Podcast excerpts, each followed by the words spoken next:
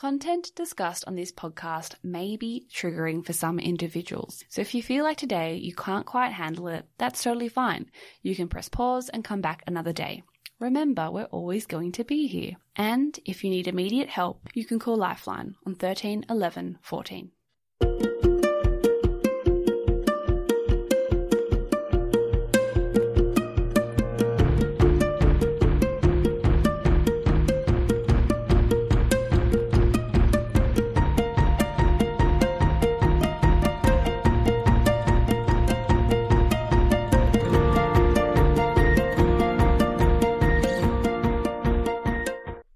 Welcome, welcome everybody to If You Don't Mind. I am your host, Madeline Charrington.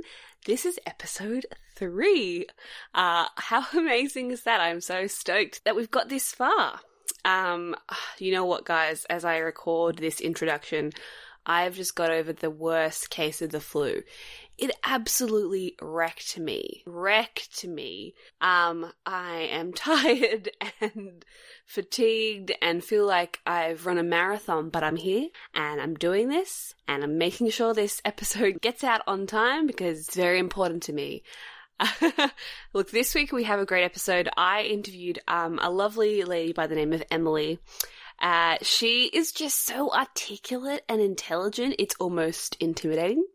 When I was speaking to her, I remember thinking, oh my God, I'm not going to have to edit this at all because um, she, she just keeps going and she's so well-spoken. Amazing. We actually had a really interesting discussion about her childhood and how a very, very nasty divorce actually impacted on her mental health long-term. Uh, so it was very interesting to see how a family breakdown can have all these negative effects going forward. Uh, we also talked a lot about her struggles with anxiety and how she's working through them. So a very, very, very candid chat from Emily, and I think you will all really enjoy it. I think a lot of people will um, really, it will really resonate with people, especially those who've come from families that have divorced or gone through quite a nasty divorce process. Uh, two things you just need to be aware of. There is discussion of suicide. So if that's something you're not ready to hear about today, that's fine. You can come back when you're ready. Second of all, this is frustrating to me, but right at the end, there's like a few minutes of the audio where there's like this tick, this ticking and crackling noise. Guys, I can't figure out what, what happened and why it did that. But because I'm a perfectionist and riddled with self-doubt, I was like, you know what? No, it's staying in there. It's going in there. So that's fine. Still in there. Please listen to the last few minutes because I promise you they're worth it. I think that's all, guys. So sit back, relax, and let's listen to an amazing interview with Emily.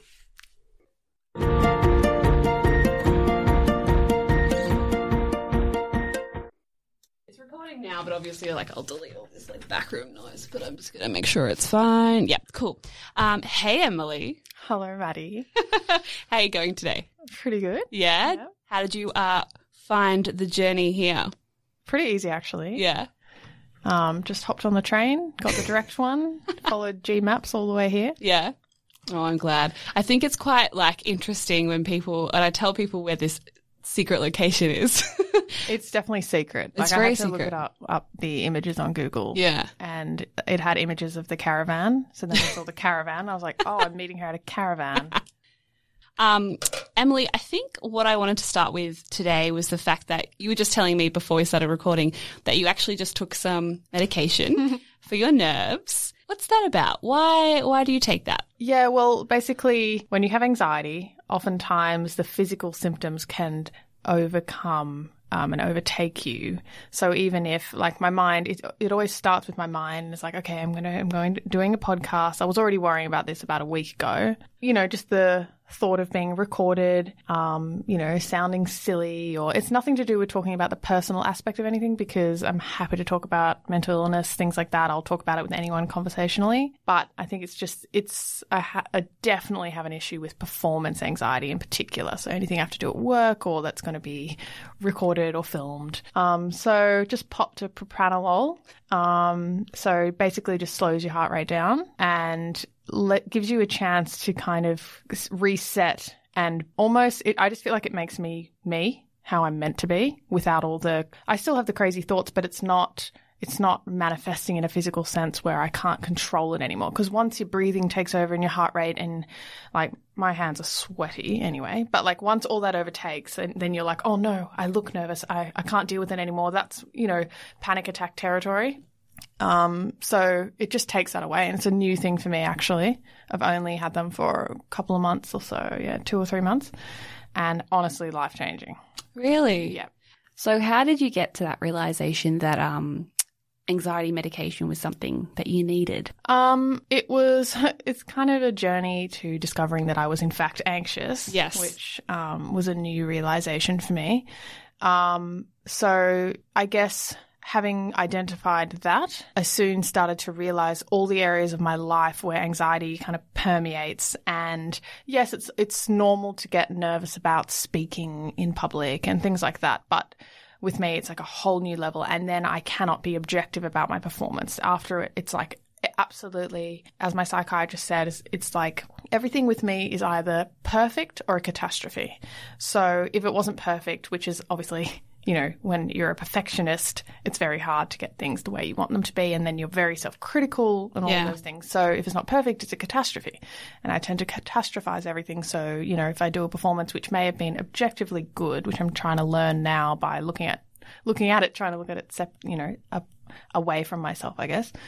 Um, you know, I would just look on everything that I did as a disaster. And I, I noticed particularly starting my new job a few months ago, where I was doing a lot more of, of this kind of stuff, leading a team, talking in public, you know, it's almost becoming routine. And it was really impacting my confidence, my performance. And honestly, like, I'm just going to be sabotaging myself at work. So work's a, a place where I realize it the most, but it's not just performing, um, I guess, performance anxiety or being on stage or anything, you know, with all eyes on you. It's just other areas of life where you can work yourself up so much that you can't bring yourself back down. Yeah. The anxiety hole. Yes. Where no one can take you out of it. Yes. So I guess having a little help, some emergency pills in a way, was definitely, definitely useful. Do you think also like criticism is something that you that you struggle with? Because I know for me, if I think that there's going to be like negative feedback, that really stresses me out, that I want to, I want people to think I'm just doing a fantastic job all the time. Absolutely. Um, I don't know if I, it's not so much feedback in the sense that if someone were to give me feedback, I am convinced that I know what people are thinking. So, and because I'm my own worst critic and I'm horrible to myself, I'm constantly telling myself I'm doing a shit job or I'm not good enough at work. Um, everything I do is pretty much shit. Um, you know, therefore I think other people think the same thing. Because if I think these things about myself and I know what I'm doing and blah, blah, blah, you know, it's very hard to separate yourself from that mindset and that brain. And, you know, I may be more aware of it and in tune with it now, you know, over the last few months where I've kind of worked out this whole anxiety thing. Um, the fact is I've been like this my like well, since I was a little kid. So I'm mm. so used to my brain being this way. And it's really hard to separate yourself from that. If I do a presentation, I have to try and objectively get people's feedback and gather all the data points. And not, I don't necessarily want to seek the feedback because I'm scared. I still think people are going to say it was shit or whatever. And I don't want to ask. I don't want to know. But people, you, you notice, people come up to you and they're like, that presentation was fantastic. And, you know, I might say, oh, they're just saying it. They're just saying it, whatever. But then you get another data point, another data point, and someone pulls out parts of your presentation that they liked. And then, you know, my boss will bring it up in front of everyone. And so I'm like, that's a good data point. That's a good data point. So maybe I, my brain is lying to me. So I was really proactively trying to recognize when I'm catastrophizing and being too harsh on myself. Yes. I think the thing with anxiety is it's not rational. There's, there's no rationality when it comes to it. You can be the most logical person, but anxiety can flip anything on its head. Absolutely. I'm pretty good at helping other people out with their problems. If, oh, if yeah. someone's being irrational, you know, I'm very, like, I'm probably a go-to person for advice for people. I can be really logical, um, see a situation quite clearly. But, yeah, as soon as, like, it, it involves me, um, yeah, it's a complete disaster. I'm sure it's not a complete disaster, but I understand what you mean. It just, the catastrophizing is, is such... It's such a hallmark of anxiety, and I think when it becomes it when it impacts on your like your work, it's so it's so I don't know I don't know the word, right word, but it can be quite debilitating because you just mm. feel like you just can't quite get to a point where you feel confident in what you're doing. Yeah, there's always something, and that's what my psychiatrist says. Mm. Says anxiety always has to focus on something. Yes. So you get past one thing, and for me, it's like, okay, this presentation next week, or this podcast next week, or you know, and um, you know, once you get past that, I'm like, I'll be fine then. I've just yes. got to get through that, and I wreck myself. I don't sleep. I don't, you know, I'm all over the place. I'm stressing. I can't put my laptop down because I have to focus twenty-four seven. Um, and I'm absolutely exhausted and debilitated, but then it's straight on to the next thing. Yes. So you never get a break. And I often find myself, you know, thinking about how exhausted I am. I'm just so, sometimes I just want to be out of my brain. I don't know what it's like for, you know, my boyfriend, for instance, who, um, doesn't, you know, very hard for him to understand anxiety. He'll often say to me, you know, it's completely irrational. I know it's irrational, but it's not irrational to me. You know, it's in my head, it's all very real. Yeah. And I think that's the thing when explaining anxiety to people is you're aware of how, I mean, I hate using the word, but you're aware of how crazy you're sounding mm. when you're explaining it, but it's just this compulsion. Mm-hmm. And if you could stop it, you would. Like, obviously you have, we haven't got to a point where mm. we can like just turn it off and on. But it's so – it can be very, I think, exhausting explaining it to people because yeah. they just don't get it. If they haven't experienced it, you will not get it. Yeah, and I think that's something I'm navigating now in my relationship is like how do we – yeah, how do we find that balance? And, you know, my boyfriend's having to go through a massive education and like trying to understand me and how best to handle it. You know, he's he's tried being overly comforting and almost enabling, and then, you know, that's exhausting for him. And then other times the tough love approach, which is just horrible. Oh my God, it doesn't work. So yeah, does not like, work, guys. Exa- exactly, guys, don't do it. It causes so many fights.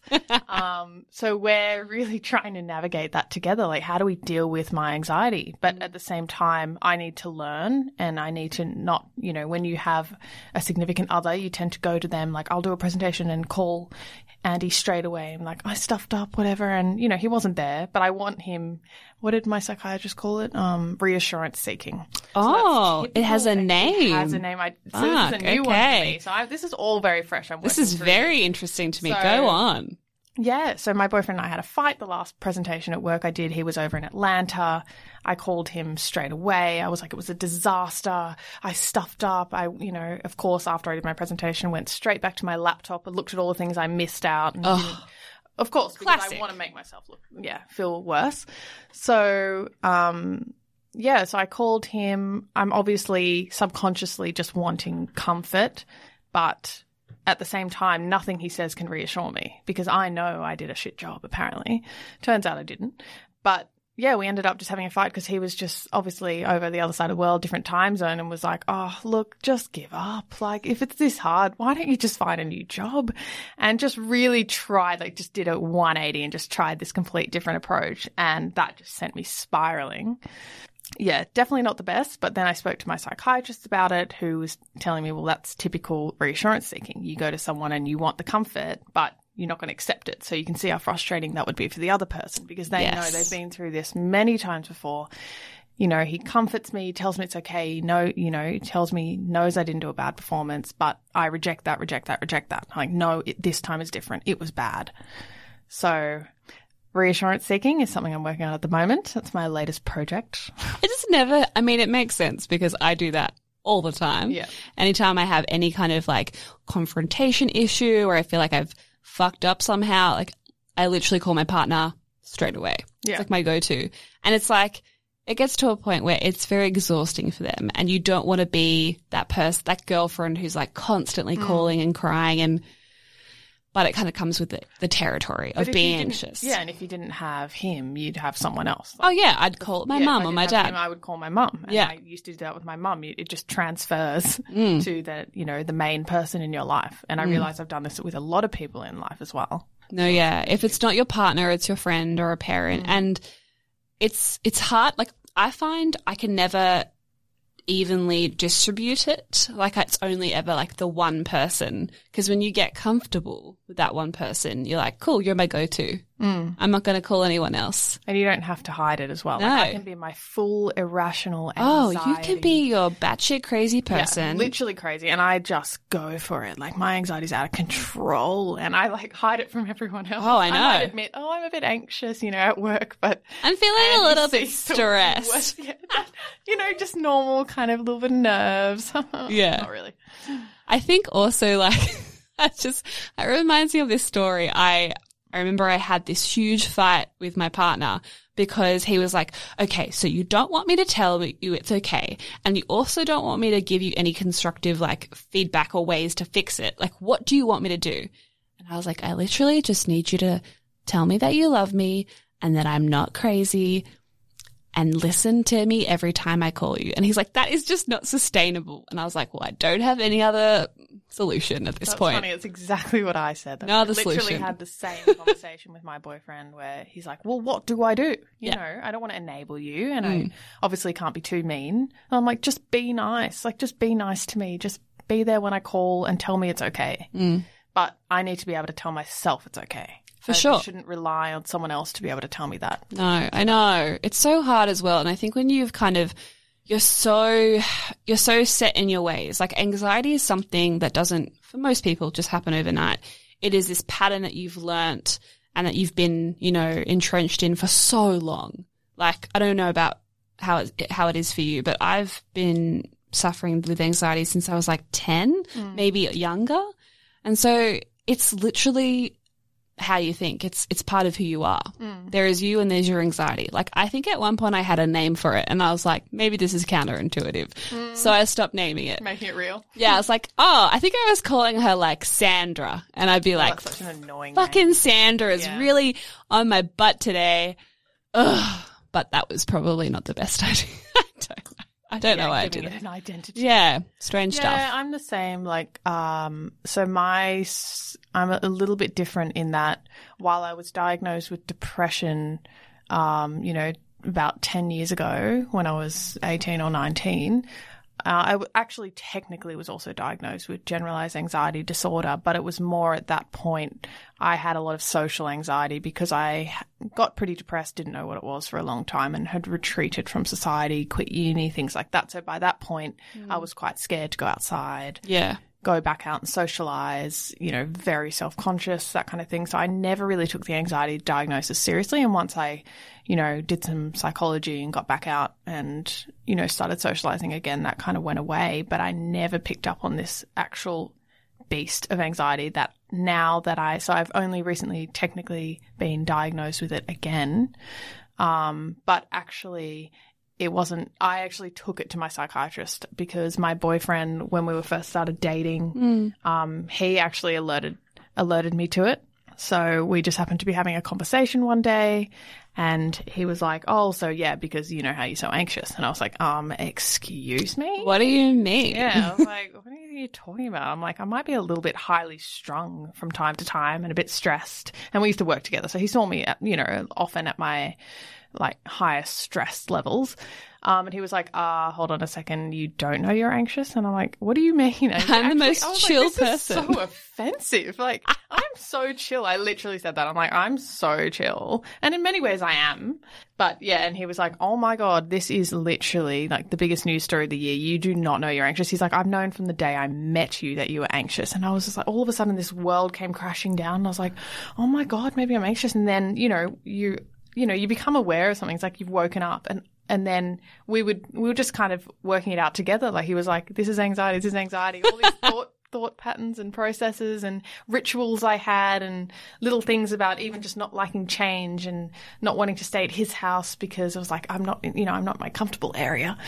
Um, all these little things. And so I kind of took that to my psychiatrist and he was like, classic anxiety. I remember I asked him once, I was like, so after a few sessions, I was like, so do you think I'm an anxious person? He was like, yes. And I was like, and then he was like, oh, um, well, you know, there's a spectrum. So you're probably closer to the more extreme side of things. I was like, yeah, way to tone it down, buddy. So that's how I discovered anxiety. But we've done a lot of reflecting together now and kind of gone through my childhood and and I realize a lot of these patterns of um, thought patterns and behavior patterns, anxiety has been like pretty much um, entrenched since I was young. Okay. But and so what? Just becoming aware of it, I just always thought it was normal. Yeah, no. And what happened, can I ask what happened when you were young that you think kind of started this whole anxiety journey? Yeah, so my parents got divorced, which is not uncommon. Mm. Um, so they separated when I was eight, but the problem was we went through the court, so they couldn't agree on anything. Lawyers get involved, and then before you know it, it's extremely conflict heavy, adversarial, all of the above. And so we ended up going through the family court for a couple of years, um, which I probably didn't quite realize the extent of or how significant that was at the time. But at the same time, you know, the family court, I'm pretty passionate about this topic because I don't think it's a place for kids. Um, because, you know, parents, they're going through a divorce, there's obviously a lot of emotions, and the court kind of environment with lawyers and, you know, everything being about fighting and divvying up assets and kids and things like that, um, you know, it just encourages conflict and it encourages people to exploit the system. And so I was actually coached a lot to kind of hate my dad.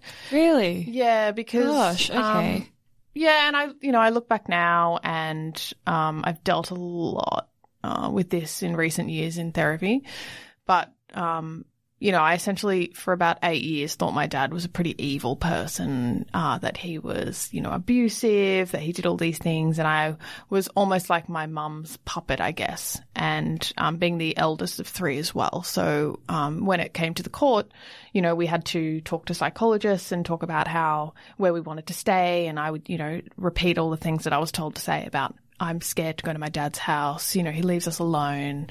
Um, you know, all the bad things that he does. Um, so when I became aware when I was a bit older, around sixteen, seventeen, when I kind of had my, I guess, adult, more adult perspective, and I saw my dad as a, you know, for who he was as an, I guess, as another human. And I kind of thought, oh, it's so funny because all the things that I know about him just don't seem to match up. He doesn't seem like an aggressive, abusive guy, or that, you know, he's got a even a mean bone in his body. He really shies away from conflict. He's, you know, the last person to start a fight. Um, he likes to communicate. Like, just all these things were just the complete opposite. And I started, it started to kind of all crumble down that, oh my God, you know, maybe I was a little bit lied to. And so, um, the problem is when, you know, I was very scared because, you know, my mum had told me all these bad things about my dad and about going there, and we were always in danger. And, you know, I feel like that's when my anxiety started because I was wow. always alert. I was always on edge when we went to dad's about, I felt responsible for my brother and sister.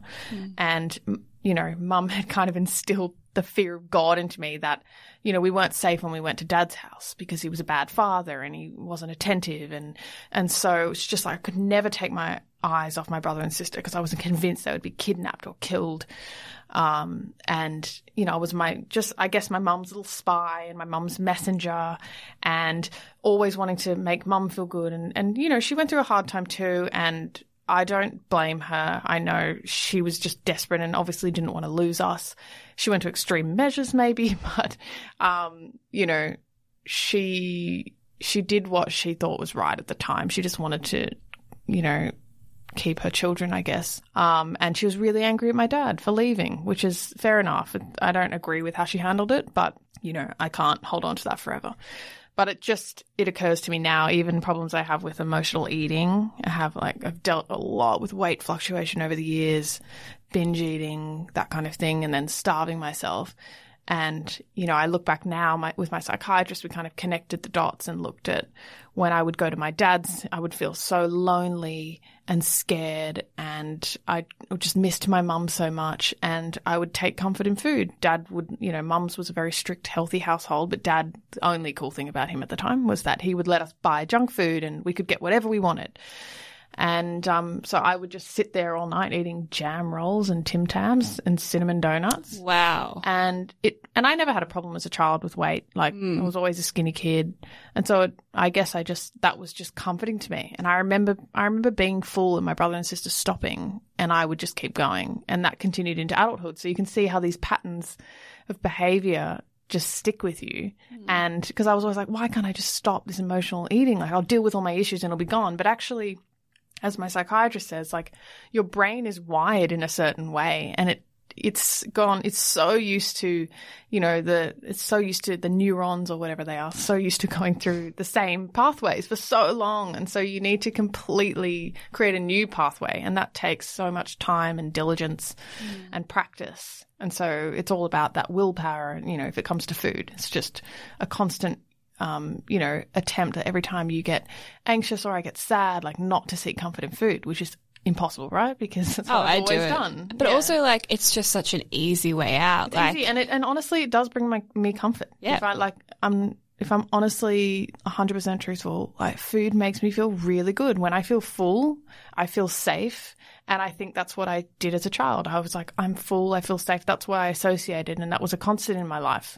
Yeah, so I my mean, family was breaking down, but I always had food. I didn't think sense. about it that way, but now when I look back, it was it was a constant. Yeah, I mean, I think well today I had a really shit day at work, and I left work and I bought a block of chocolate, mm. and I was like, I'm going to eat that on the train home. Yeah, which is ridiculous because it has not so- it's not going to solve anything. But it feels so good. It feels so good. But then the guilt sets in, and then you hate yourself and. Speaking of guilt, when you kind of realised that you had, I mean, it's obviously not your fault. This is what your mother asked you to do. Um, when you kind of felt like you deceived people in regards to how your dad actually was with you, did you feel a lot of guilt in respect to that?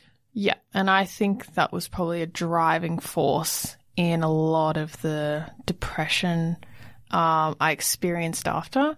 So I really, it's taken me a good three, four years since this is all, all these kind of, I went through a lot of therapy and these memories resurfaced, and I can really mm. recall quite vividly the things I said about my dad. Mm. Um, and just the, like, it's the only thing that really gets me now, just the, how bad he must have felt, because not only was he alone, you know, and, you know, his family was breaking down, but his kids were against him, and he knew it, and we were horrible to him. And um, the guilt, yeah, the guilt is something that really kills me, because you can't take it back. And at the same time, I know I was eight years old, but mm. no, you know, and everyone says, oh, you're too young to know any better. But, you know, the fact is that I was put in a pretty adult environment. I was told to go on the record and say that my dad was this and this, and and it wasn't true. But I was like, by the end of it, I believed it. And that resulted in me really having a pretty fractured relationship with my dad for about eight years. Like, I,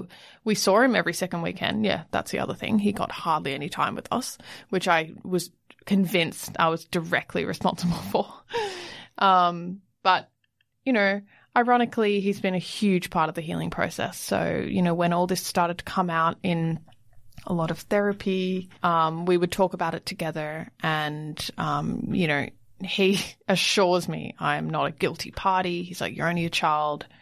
What what happened is between me and your mum. It doesn't matter. He's like, I know how it was. And so we've gone through a lot of a big healing process, but even still, it just hurts. It just really hurts that I did that.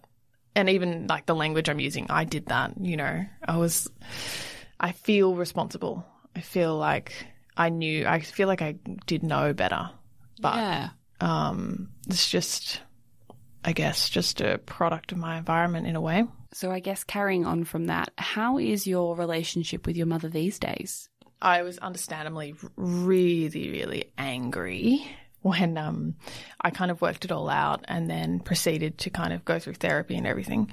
Um, I was like, yeah, really pissed off. I did attempt to bring it up with her once, and my mum, it's a bit hard. I know it's a really sore area for her, the divorce. And um, I just think, you know, I came to the conclusion I was originally going to confront her about it and kind of talk about it, but I really don't think she would really understand. And I think, to be honest, you know, I, I do try to sympathise with her and just think, you know, shoot, that was a really scary time, and she did what she she did what she could to protect herself.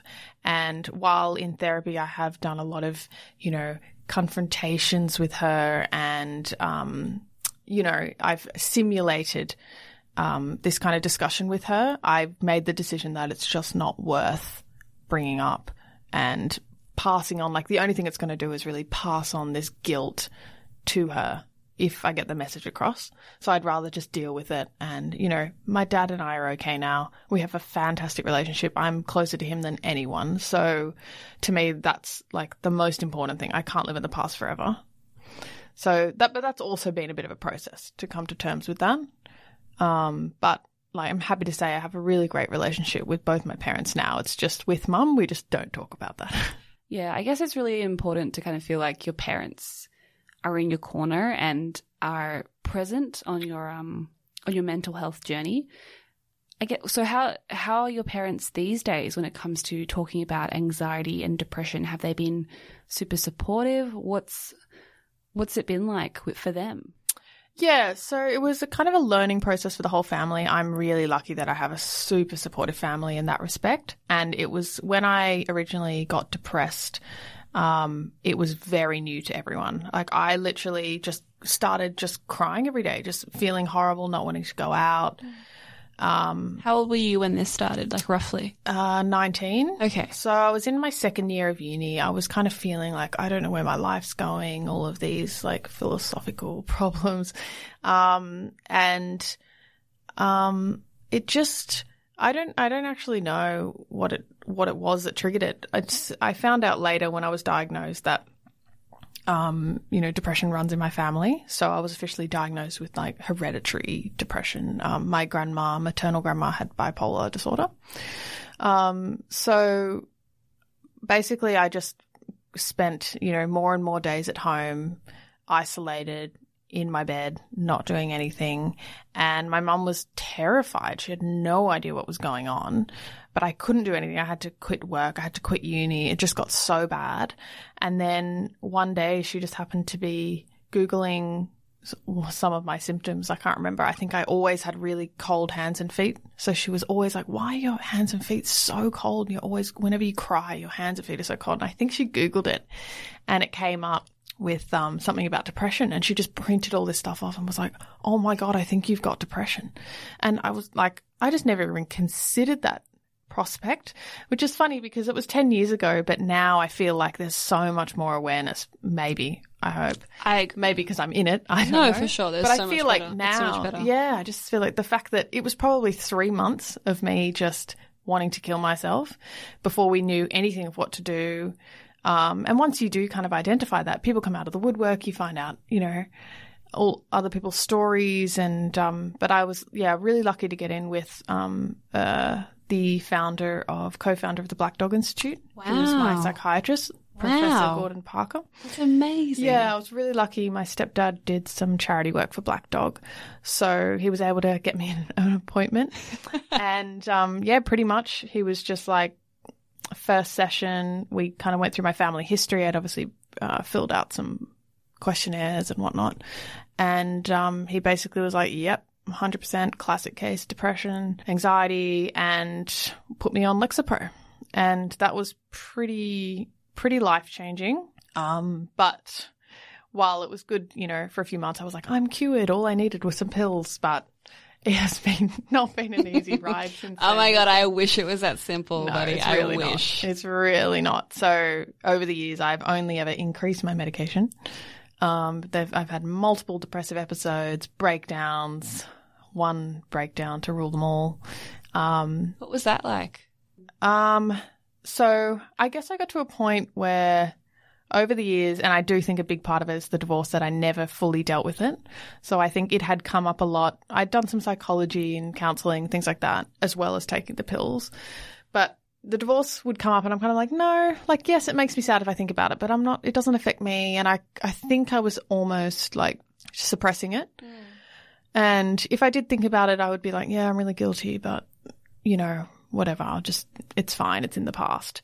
But, um, and so, I really think that was a big factor, but I would just over the years just increase my medication because I'd have another, you know, bad phase and it would, you know, get all get horrible again.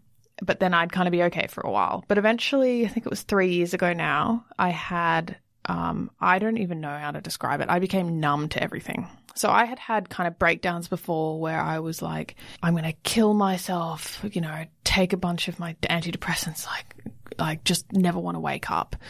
Um, and really, really suicidal, really angry, really um, impulsive. And that was always kind of my go-to vibe, I guess, of breakdown. But this breakdown was different. It was like, it was almost like I had just run out of energy. I was completely exhausted. I just became numb. I couldn't even cry. and I was like, I don't know what's wrong. And all I knew was that I didn't want to increase my medication again because I had done it so many times. I'd say upwards of twenty times in ten years. I'd just only ever increased. And so I was like, what for? What have I got to show for it? I've only ever increased my medication. I've also added another medication. But here I am again. Like, I felt like I always ended up back at square one and I never made any progress. And that's, and I just got to this point and I was just like, I can't function anymore. So I have to try something different. And at that point, I was like, okay, I'm going to try everything. I'm going to try spiritual things. I've always been quite spiritually inclined. So I was like, I was looking up energy healing and looking like up all about all energy centers in the body and how you hold on to, you know, bad experiences and how they can breed disease and mental illness. And so I got really into that. I was like, I'm going to try that. I tried hypnotherapy, which was fantastic for kind of unlocking memories. And, oh, terrible, traumatizing therapy, but so, so powerful, so powerful. You know, and this was over a few months. I was lucky I was doing my master's at the time, so not working full time, because I literally had to take like a month to just be numb. Um, but it was just a, it was like a turning point. It was just like, okay, I'm going to try something different now because pills aren't the answer. Clearly, there's got to be something in there that's not being dealt with, because you can't, it can't just be like this forever. I just saw my future just being like eventually being eighty and being on eight hundred milligrams or something, you know, and just always feeling like I was back at square one. So that was, um, yeah, I tried a lot of things. I went on a spiritual retreat. I did all sorts of things and learned a lot about myself and learned basically that the divorce is a common theme in a lot of, um, I guess, a lot of any therapy I did, the divorce would come up. And it was, I really dealt with it. I'd never fully dealt with it. So I really understood it. I got to be angry at my mum. I got to be guilty to my dad. And, um, you know, Dad and I worked through it a lot. And, um, yeah, that was pretty, pretty powerful. But it was a, probably a two year process of doing all of this. And I'm only really, actually, as of last week, I'm coming off one medication. So, wow, congratulations. Yeah, it's That's exciting. Amazing. So I'm coming off Lamotrigine, which is a mood stabilizer, um, which I was put on when I was re-diagnosed. One of my one of my many depressive episodes, I was re-diagnosed with bipolar two disorder. Okay. Um, so that was in two thousand fifteen. Um, what was it like getting that diagnosis? Because I guess relieving, relieving in a word. Okay, relieving. Wow. Yes, because I guess I think, or maybe you're always looking for an answer though as well. Sure. Um, I guess, you know, I felt like my moods had always really fluctuated. It'd always been in the back of my mind as well because my grandma did have bipolar, bipolar one though, which is um characterized by um. proper psychosis. Mm. Bipolar two is is um has more instances of depression and kind of hypomania. So I definitely saw those patterns in myself, and I, you know, after a while when you are diagnosed with a mental illness, you and you're taking medication, you really learn to kind of um, understand and identify your moods and things like that. I got pretty good at that, and so I took the test online. The Black Dog Institute has some really good resources, like a, you know, online bipolar test and things like that. And I took that to my psychiatrist, and I was like, I think I have bipolar too. Um, and we talked about it, and I was put on a mood stabilizer as well as my antidepressant. So that helped me for another few months. And you found it was like actually helpful? Yeah, really helpful, um, because that was kind of prompted by uh, another kind of breakdown I had had where I was really, really suicidal, just at one of my lowest points. And I had been so up and down. I remember feeling exhausted. Now that I look back, I think it might have been undetected anxiety that is kind of mistaken for mania, because you're very hyper and you're very um, on edge and there's a lot of energy going around. And, you know, it's what I'm discussing with my new psychiatrist now. He's a psychodynamic psych- psychotherapist. Um, wow, that's a mouthful. Yeah, yeah, it is. Um, so, um, you know, we discuss that now, that it's actually all this time I have been anxious and maybe it's not bipolar. But that's the thing. He said, It's there's so many blurred lines. What's bipolar two to one doctor is anxiety to another, or is nothing to another. And so it oh, is a yeah. bit hard, the subjectivity there. Obviously, you're not dealing with a physical ailment that might have a really clear-cut diagnosis. Mm. Um, but yeah, looking back, I, I honestly don't know if it was the right diagnosis. It was right for a while, but then, you know, three years later, a couple of years later, there I was again. You have told me previously that you are involved in a, a super amazing charity. Can you talk me through that and let me know what it's about? Yeah, so um, a not-for-profit organisation is called For Kids' Sake, and they essentially advocate for children who are going through, um, whose parents are going through a divorce, which is quite unusual because um, I actually, Dad came across them. Uh, he works in Parliament, and they were actually, they're doing a lot to lobby the government for family court reform because it's quite, I guess the family court, Um, you know, getting lawyers involved and all sorts of things encourages quite an adversarial process, which is what happened with my parents. You know, they're already very highly emotional, and as soon as you get lawyers involved, it all goes downhill. Like, you're only going to encourage more and more conflict. And then, therefore, as I spoke about earlier, it encourages, you know, you kind of use children as weapons um, and as bargaining chips, and there's a bit of manipulation that can go on, um, you know, because parents are scared that they're going to lose everything and they're already upset. Um, but yeah, so For Kids' Sake, came across them. Um, it's good and bad because the fact that there's an actual organisation that exists to, um, I guess, help help um, families do divorce better and change the system and, you know, tell all these horrible stories about children being separated from their parents and that kind of thing is really sad, because it made me realize, oh my God, this is not just me. This is like an absolute epidemic. Um, you know, divorce is obviously so common. Um, and yeah, just the amount of children who've grown up and had the same kind of realization that I have, that, oh no, my dad's not evil, or my mum's not evil, or, you know, whatever it is. Um, but at the same time, um, finding them made me realize that, like, maybe I have a bit of a higher purpose in life, and that I can use my experience. Kind of sounds cliche, but no, I can, not at all. I can use that to actually help other children, or perhaps um, prevent this from happening. Um, and, you know, the voice of lived experience is so powerful. Like, look at what you're doing, Maddie, with this, you know, podcast series. It's like, it's people who've, you know, lived through mental illness and, um, you know, experiences. And by talking about them and getting the awareness out there, that's how you sp- spread that awareness and help other people. And, yeah, I totally agree. And I think, yeah, that with, with the divorce, for instance, just hearing other people's stories. And when I met the um, the founder, um, David, he actually, he hasn't seen his son in, I think, eight years or so. Wow. So his wife um, kind of turned the son against him um, and was allowed, the court allowed her to take the son back to Germany where she's from. And so he d- essentially just has to accept. He actually pretends that his son is dead. It's easier oh than pretending God. that he has a son who's alive. And he's put all that, I guess, trauma into good and has started this organisation. But, yeah, so many similarities, the amount of people you talk to. Um, I was going to say, have you met a few people where you're just like, oh, my God, that's my story? Like, I've had exactly the same experience. Yeah, which is, as I said, it's good and bad. Yeah. Because it's like, oh, my God, it's not just me, but it's so sad that this is so common. Um, and, yeah, I was recently in Canberra with them, actually, because they um, were uh, spreading the word, had an event with some politicians there. Um, and I did a speech there. Did you? Was, yeah. Was, how was that? Oh, God. The amount of anxiety meds that I took for that. I was going to say, oh, how many? God, how many I pretty those... much OD'd. Um, I was, yeah, I was well, like pretty chill actually.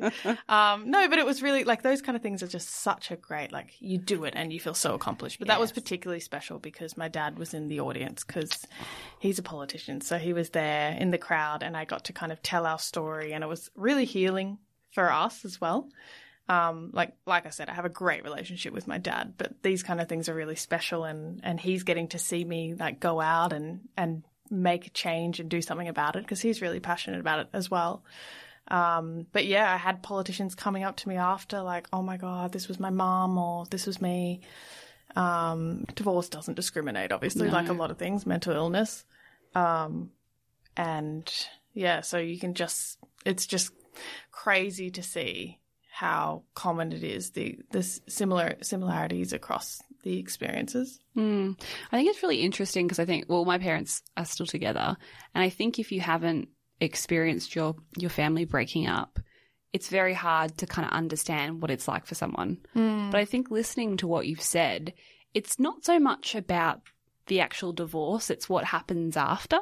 Yeah. And what happens in those years to come that seems to be the most kind of, you know, important in terms of how that child is actually going to recover. Yeah, absolutely. Because, and that's what this organisation really stands for, because of course people are going to separate, like that's, that's normal. It's just how you handle it. As soon as you get lawyers involved and it's just all about conflict and dividing up assets and just treating kids like weapons, and, and the way the court handles it, like, um, you know, just it's very outdated, non-scientific, subjective methods, like watching you interact with your parents and then asking you very leading questions about each parent, and there's a lot of bias. And so, you know, there are there there should be at least a step, a mediation step in the beginning. And at the moment, there is mediation offered, but if one parent doesn't want to do it, then they go straight to court. Yeah, it's certainly all about how you handle it after. And do you think that being involved in this charity has kind of given you a place to kind of heal, or has it given you an opportunity to heal even more? Definitely. I think, yeah, the more informed you are, it's like before when I was talking about how I just wanted to get to the bottom of my depression and and work out like what's really the root of this and causing it. It's like I need to I need to learn more about myself and understand myself rather than just, you know, suppress it and put a Band-Aid on it. So I think with with this, it's en- enabled me to learn a lot more, have a lot more conversations, um, feel understood.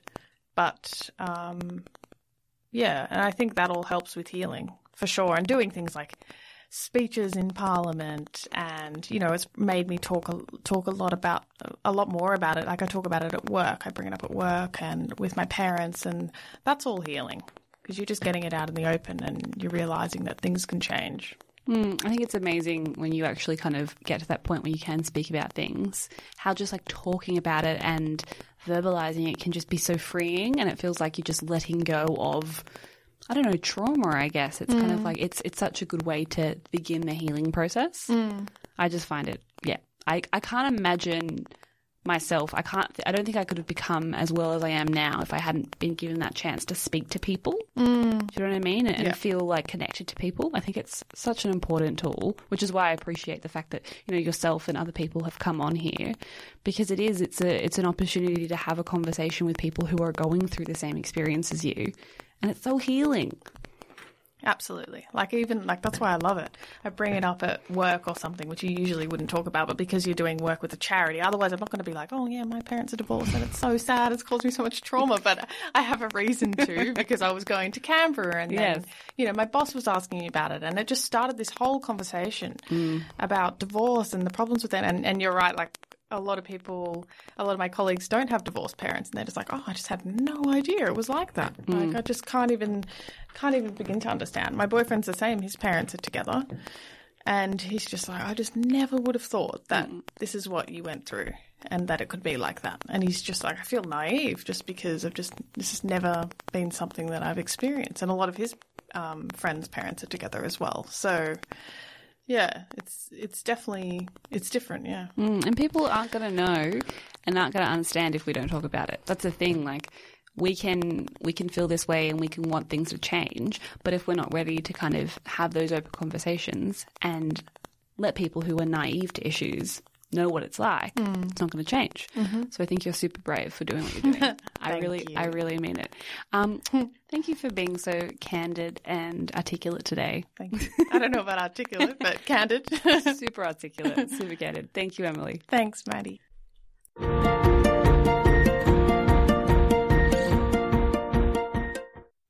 See, what did I tell you guys? What an amazing interview. I learned so much about what it's like to come from a family that has separated. I I think a lot of us whose whose parents are still together might not understand what it's like, and I think it's so good to hear tales and stories like this because we, we get a completely different look at what other people's lives are like. So good. Um, I really hope you enjoyed that episode, guys.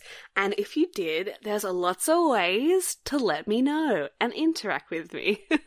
uh, the first thing you can do is go to iTunes and rate, review, and subscribe me. You can leave a comment, be as specific as you like. I really, really like to hear your feedback. So if you can, if you have a few moments, that would be amazing. Um, you can also reach me at if you don't mind podcast at gmail dot com.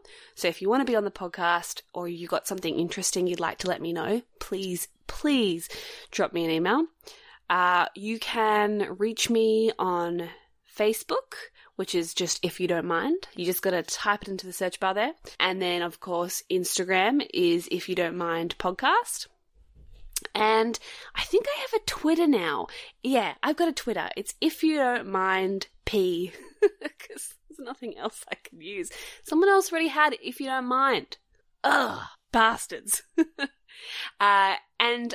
Very soon I will be launching my Patreon, so please, please keep an eye out for that. Uh, very excited to launch that soon. But guys, as usual, thank you so much for all the support you've been showing me. I really, really do appreciate it. And of course, be kind to yourself, be kind to others, and if you can, listen to someone else's story because it's amazing what other people's experiences can do for our own development. Take it easy, guys. Bye.